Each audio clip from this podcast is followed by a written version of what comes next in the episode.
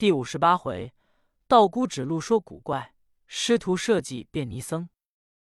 话说老道姑见了唐僧一表非凡，又听了行者开话爽朗，乃放心答应道：“师傅们要知我这地方正是西凉国隔界，也半属着女主。师傅们要往东土去，需要到国中倒换官文。”行者道：“我当年晋国内朝女主。”已倒换过官文，如今回还，不消验了。便是要验，不过差一徒弟进朝看验。只是当时过此，惹了许多怪事，费了我们许多功夫。如今意欲那处有路通的过去，便转到过去罢。道姑说：“路便有一条，只是远三五十里，山路崎岖，不甚好行。”八戒道：“不知可有斋饭吃？我们这贵丹可爱。”老道姑说：“我当年曾也走过，没爱便是没爱，只恐有两个女古怪要抢夺你汉子僧人，行囊物件，需要小心。”行者道：“怎么叫做女古怪？”道姑说：“就如强劫一般。”行者道：“这也好计较。”道姑说：“好计较，好计较。我今说与僧知道，这宗古怪厉害多。”盘踞山冈如强暴，夺行囊甚罗造，汉子僧人拿捆掉？将刀割肉做香囊，更喜青春与年少。活捉了去做夫妻，日久心烦成一笑。行者道：“如何成一笑？”道姑说：“他迎新送旧，过后增闲起来，都遂割分了，不是成一笑。”八戒道。大哥，这等看来，还是川西梁国城，照旧过去罢。行者道：“我等已取得真经，师傅大道已成就了几分，如何又进女主之巢？不如转着山路，就是遇着女古怪。她既喜青春年少，我师傅已老，我等丑陋，料他不喜。”八戒道：“只恐师傅听了这事。”不肯过此路。行者道：“瞒着他罢。”乃走出庙来。三藏道：“徒弟，这破庙可住的吗？”行者道：“住便住的，只是徒弟打听了个转路，免得又进西凉国女主之巢。”三藏听了，道：“转路吧。你不记得来时要我招赘吗？”当下行者们走到西关外。果然，十个九个妇女都看着他师徒们，也有说到那里来的和尚又不像番僧喇嘛，也有说这等丑恶，看着十分吓人。忽然见三藏在后，乃道：“若似这个长老，只恐到了国城，不放过去了。”三藏听得到：“悟空，你听，人言至此，且问转路的所在那里，莫要前走了。”行者道：“师傅，你只跟着徒弟，包管你好行。”三藏一言，师徒们出东关转路，渐渐来到山冈树密之处。三藏道：“路虽险隘，还喜金丹不爱前行。”正走了三四十里，只见前面一座高山，师徒抬头观看那座山，崔巍接云汉，广阔压东南。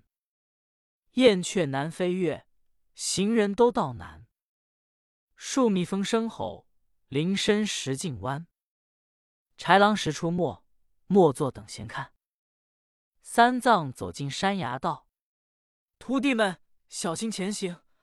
你看这等远阔山冈，其中纵不藏着歹人，也须有虎豹豺狼。”行者道：“师傅，但把道心放平稳了，莫要愁行路崎岖。”三藏笑道：“徒弟，我自从出中华到今日，此心无时刻不放平稳，道只恐你机变时生这崎岖多见。”正说间，只见树林里一声锣响，走出许多妇女打扮的，就如娘子军、妈妈队，齐喝道：“行路和尚，莫要前走，赶早存住，待我女主升帐，出林盘验，看是何物何货。”然后放行。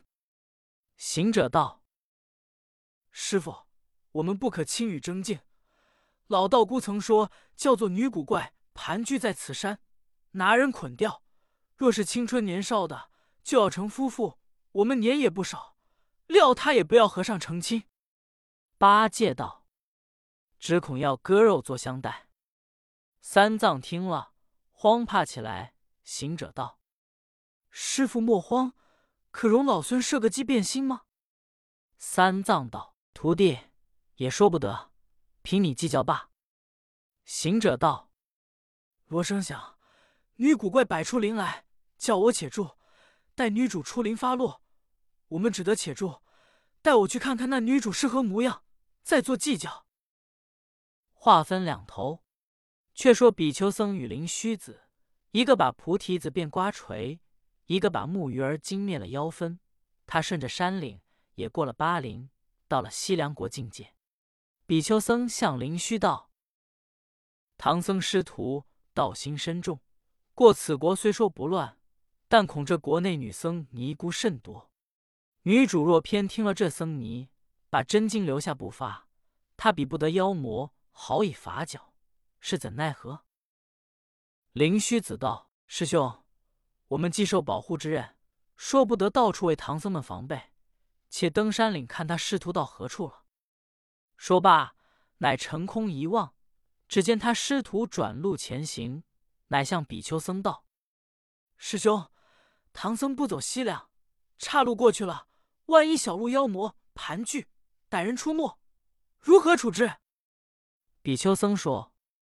我与师兄只得前去帮助。他两个也转山前来，远远见唐僧师徒歇着担子，左张右看，步行上前。又见那树林深处许多扼杀妇女，各执着枪刀剑戟。灵虚子道：“师兄，你看唐僧驻足不前，那林深里众女兵拦阻。我想此系西凉女国，没有男子，必是这般扼杀作横。”带我去探个消息来。乃摇身一变，变了个趣儿，飞到林中。只听得那女众们说：“造化，造化！西来了几个和尚，挑着许多担子，想是贩货物的客僧。我们只等女主升帐禀报，查盘货物，夺了他的。那和尚若是青春年少，只恐女主留他匹配；若是丑陋，大家割他肉做香囊。”灵虚子听了一翅飞报与比丘僧，两个计较道：“我等须变一个青年僧人，一个俊俏汉子，待他拿入帐内，相机设法，就唐僧们前去。按下不提。且说行者卸下金蛋，叫三藏们住着，他变了个药鹰，飞入深林，探听众妇女说的，与灵虚子听的一般，乃想到。”这宗师道有些费力，师傅虽不青春年少，却容貌齐整。他拿了去，定然相留。我与八戒、沙僧相貌凶恶，他断然要割作相待。这都不怕他，只是我们的金丹怎能保全挑去？且与八戒们计较停当，莫待这女古怪升帐，准备不及。行者想罢，回到三藏面前，把这话说出。三藏道：“徒弟们，这如何做处？”悟空，你即便那里去了？行者道：“徒弟即便在这里，如今只得都变作女僧，挑着金丹，又哄他过山去罢。”三藏道：“徒弟，你便有神通变化，我却不能，怎的成了女体？”行者道：“师傅，你只存想着。”一身就如比丘尼、优婆塞一般，待徒弟与你改换。三藏道：“这存想不入了邪境吗？男女如何得改换？”行者道：“男女虽异，心识一般。”三藏只得一言。师徒大着胆子上前直走，只见众妇女齐走出林，先把个行者拿住。行者道：“休拿，休拿！”我们是挑金丹的尼僧，众妇那里听，把三藏们一齐都捆入林中。那女古怪生帐，便问丹内何货物。行者道：“尼姑等是灵山取来经卷。”女古怪道：“既是女僧，且念他一体，解了捆锁，放他去罢。只是这贵旦须要打开看验，如果是经，再做计较。”却说比丘僧两个见众妇女把唐僧师徒连金丹都捆拿入帐道，是急了，忙走到林间。众妇女见了。飞报女主说：“另外两个青年汉子僧人。”女主传令说：“既是青年俊俏汉子，好生请他进来，莫要惊吓了他。”妇女一言，请入两个进帐。比丘灵虚进的帐内，那女古怪见了这两个僧人汉子生的，眉清目秀，齿白唇红，面如覆粉银银白，声似铜钟朗朗红。一个宛然沙弥和尚，一个不义龙羊角童，真个的美丽青年称绝少，那只是神通变化这仪容。女古怪一见了两个青春年少，美貌非常，乃下阶迎接，到帐内取坐坐了，便问来历。只见灵虚子答道：“小子是外国人士，因这个鸽子出了家，披剃为僧之时，许了上灵山求取经文。”这贵旦中巨士路过宝方，往国中难走，只得转远小路，不匡遇见魔君，只求生放。女古怪听了，笑盈盈道：“你两人只道躲离国内，怕拿了汉子割肉做香囊，却不知我们在此专为偷转小路的。你二人断然是不放去了，自有好匹配到你。只是这贵蛋果然是经文，我们没处用着。”且问你这挑担尼僧是那里来的？灵虚子道：“我故觅挑担之人，都说到远地方难过。这都是前途安庙出家女僧，发心舍利，替我鸽子挑鸭前去。”女古怪道：“既是如此，只留下二位在帐内成亲，把这金丹都舍与这尼僧去罢。”三藏们听了这女古怪之言，当皆谢了。那众妇女不敢违拗。反搓补三藏们挑押前去，三藏师徒欣欣喜悦，向前坦然走了三五十里，歇下，感激这僧人汉子高义。行者只是笑。三藏道：“徒弟，你这笑中又动了机心了。”行者道：“师傅说话也不差。我们虽亏了僧人汉子舍身计，哄了女古怪们，救了我等，脱了虎狼之口。”只是老孙却也要救他离了淫乱之门。三藏道：“徒弟，你立心固好，只是你去救他，我们在那处等你，必须也要离了这西凉地界，只要到那有善男子的地方。”行者道：“师傅之言有理。”乃复挑起担子，又走了三五十里。行者依旧歇下道：“师傅，徒弟必要去救那僧人汉子。”若再迟延，倒是我等害了他。正说间，只见一个老婆子走将来，三藏忙上前问道：“婆婆，这往前去何处地方？”婆子道：“师傅，我这地方叫做白子河，隔西凉界远了。河这边妇女多无男子，还是女国流来气满；河那边便有男子，却也不敢渡河。”行者道。如何不敢渡河？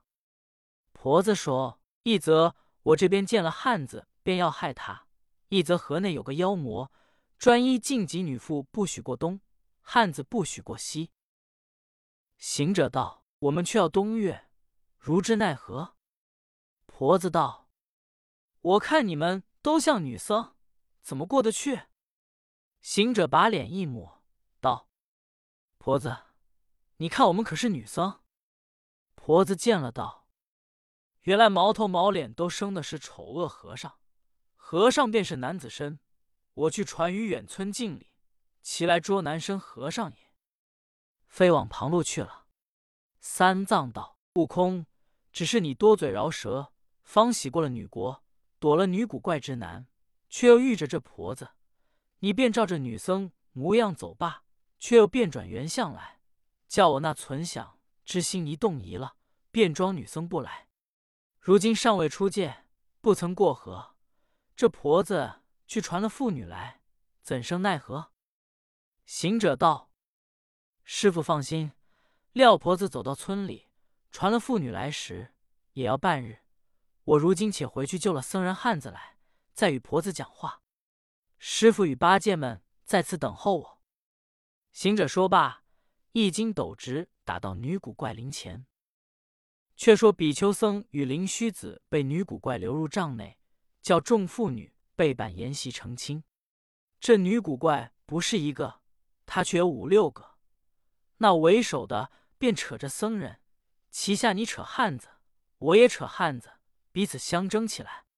灵虚子想到，我如今亦要变出凶恶相来，只恐唐僧们去路未远，万一这贼们追赶上，又生出不美情节。若是不弄个一通，他们你争我夺，情又可恶。灵虚子思思想想。暗与比丘僧计较脱身之策。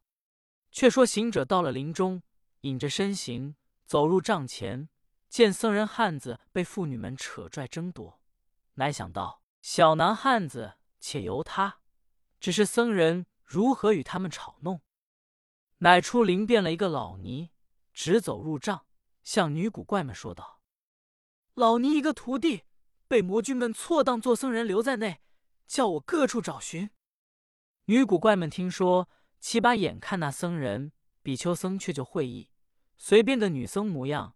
这些妇女齐把眼看见这小和尚容貌比前越娇，大家呵呵笑僵起来，说道：“果然是个尼僧，我等惶恐惶恐。老尼，你领了他去罢。”行者遂把比丘僧领出道林，问道：“师兄，你在何处出家？”有这高义，救了我们金丹过此，我只得复来救你。但不知你那位善男子是你何人？如今作何计较？比丘僧道：“小僧也只为师兄们远来，恐被贼妇女害，故激起义气，与我俗家的一个兄弟舍身救你。既已救了你们，但只问你走到何处，可曾离了这女国境界？”行者便把白子何事说出。比丘僧道：“师兄，你且去保守经文，计较过河。那婆子去传村里，万一妇女齐来，又为反美不美？你休管我，我自有计救我兄弟出来。却是何计去救？且听下回分解。总批：女古怪原不见得古怪。”还是灵虚比丘与行者自作怪耳。行者师徒装女僧，尽可过得此处，四不必比丘一番转折，只为要显佛家妙用耳。然不如此，易度女古怪不成。